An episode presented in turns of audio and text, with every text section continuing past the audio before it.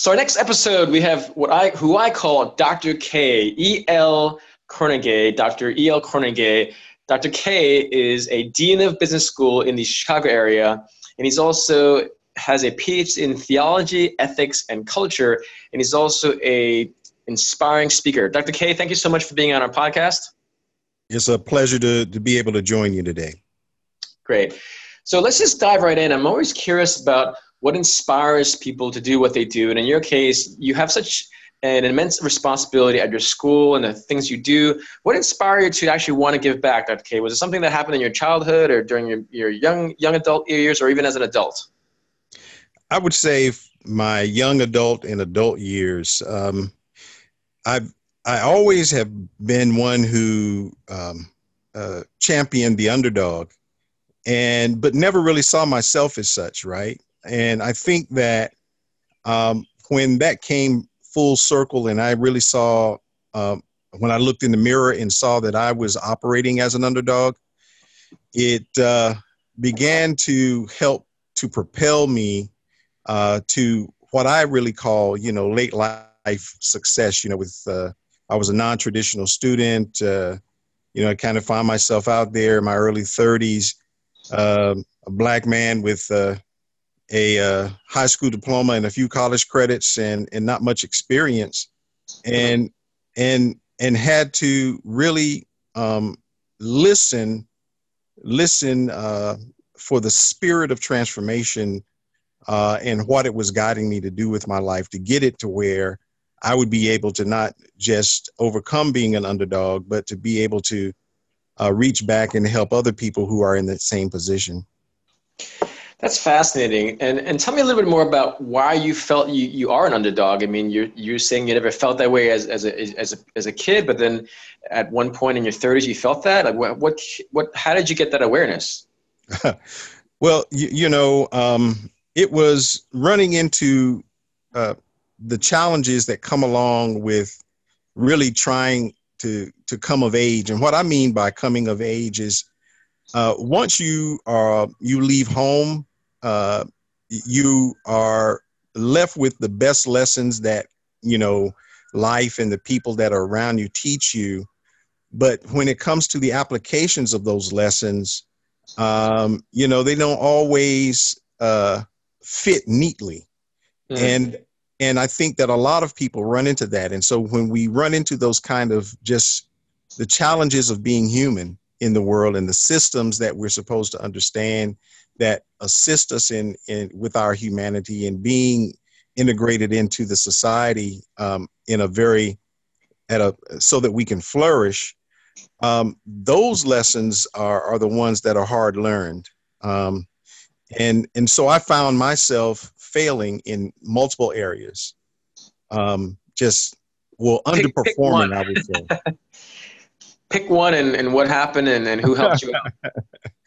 well, I, I felt like um, I was really underperforming or that I had missed the mark um, just in terms of my life's direction, my professional development, and what I saw for myself in terms of what I considered to be successful and I kind of did a, a I kind of did a, a, a return on my investment of where I was at that time, and I and I settled.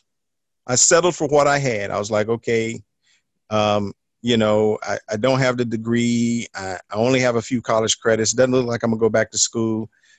You know, I can work at this job another ten years, maybe retire.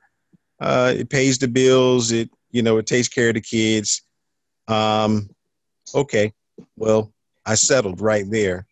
Mm-hmm. Uh, um, but I made the most profound statement I made during in that moment of kind of reconciling where I was in my life and my age. And I said, Well, not my will, but your will be done, Lord. And mm-hmm. that was the turning point in my life. Wow.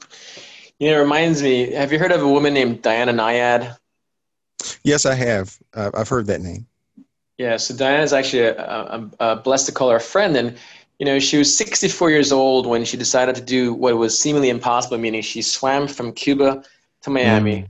111 miles, 54 hours on her fourth attempt. Everyone thought she was crazy, and she did it at age 64. but she is an example, as as are you, and I am comparing you with Diana because we always have that human spirit. That's really inspiring for you to share that because I think a lot of our listeners sometimes do feel like an underdog. I absolutely do sometimes, and when you tell us and you remind us, you went from okay, I have a few college credits to now you're a PhD, and uh, that's that's a great life lesson for us all to know. Now, who do you feel helped you along that path to, to really have that realization? So I know you're a man of faith, but was, was there a, someone in your life that helped you, or it was more you just felt that you were divinely called? Well, I see it as a divine call. Of course, mm-hmm. I was su- surrounded by people who supported me, but it was a, a, a clear call uh, from the divine, from God, um, that set me on my path. It wasn't easy. Uh, and, and I mean that because, you know, I had to learn how to not make a good decision, but to make a best decision. And a best decision has pain in it, and it has, um, uh, you know, uh, the good piece.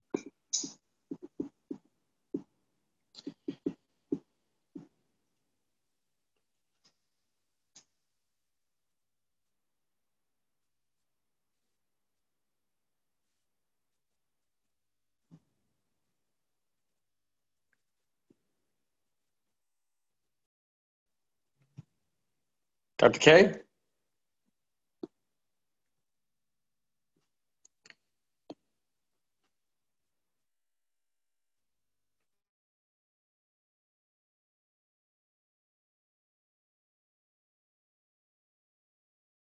Dr. K?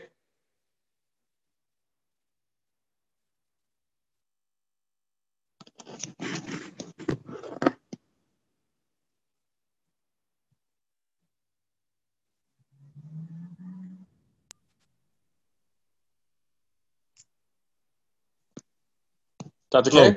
Hi, hi. Forgive me that it was a call that came in. Um, forgive oh. me, Chris. It, was my boss. It was Dr. Winston. Um, okay, well, Dr. Winston is being recorded now too. This is the this is the fun of having a live podcast.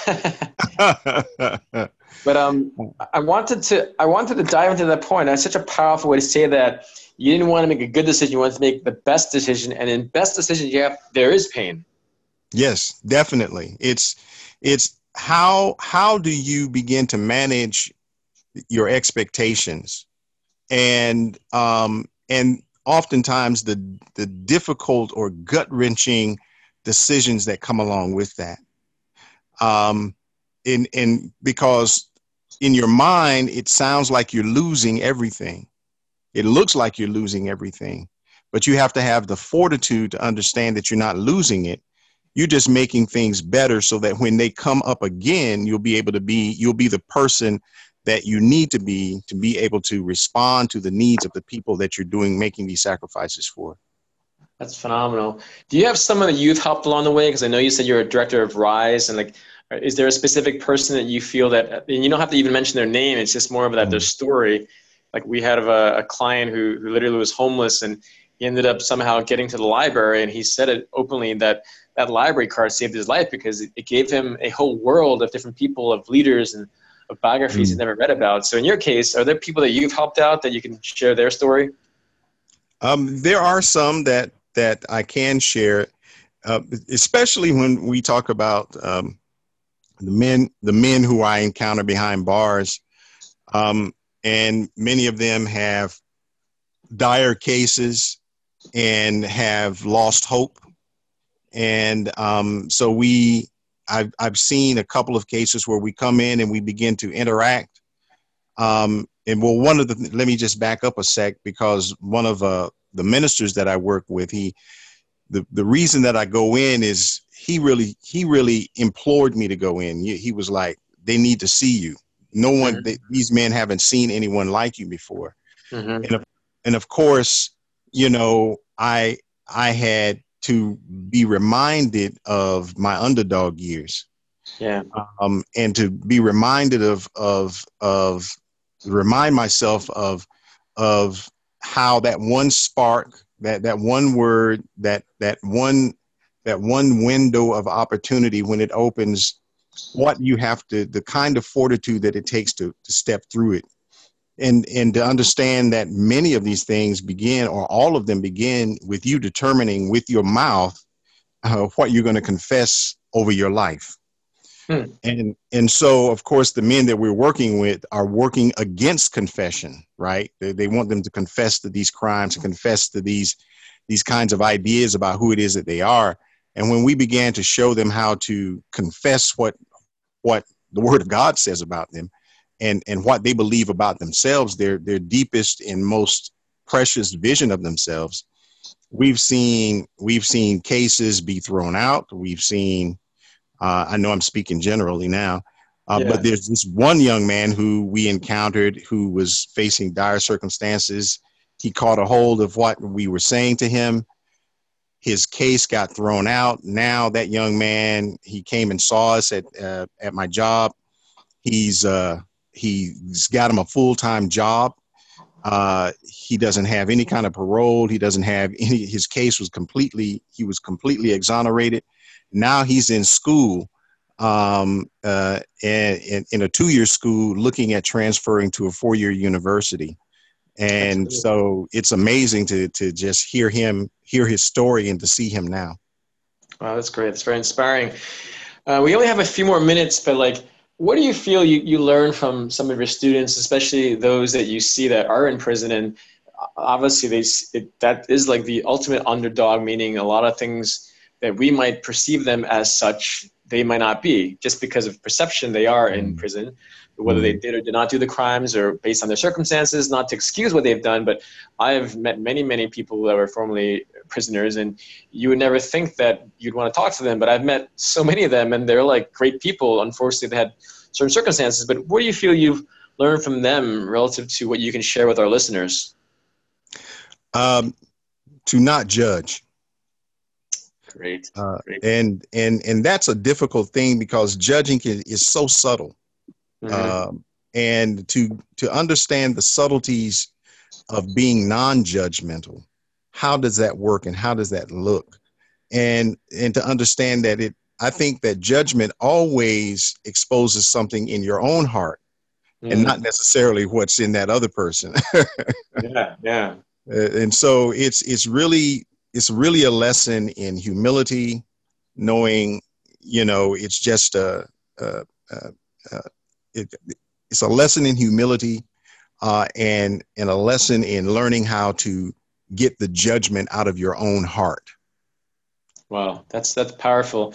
You know, with that, we're gonna end our interview. Dr. K, how can our listeners stay in touch with you? How can they learn more about your your program or your your, your speaking topics? How can they find you? Oh well, great. Well, I do have a website, El uh, PhD. You can check in with me there and look at uh, look at my bio, look at uh, my speaking engagements, or uh, I've got a book that's uh, um, that you can purchase there. Uh, you can also contact me there um, uh, via email. Um, I'm on Twitter. I think I'm EL Kornegay PhD on Twitter. Uh, same thing on LinkedIn and uh, Facebook. Uh, my EL Kornegay Jr. page. So um, please reach out. I'd love to talk. Great. Dr. K, thank you so much for being on our Gifters podcast. Have a great day. And you too. Thank you so much.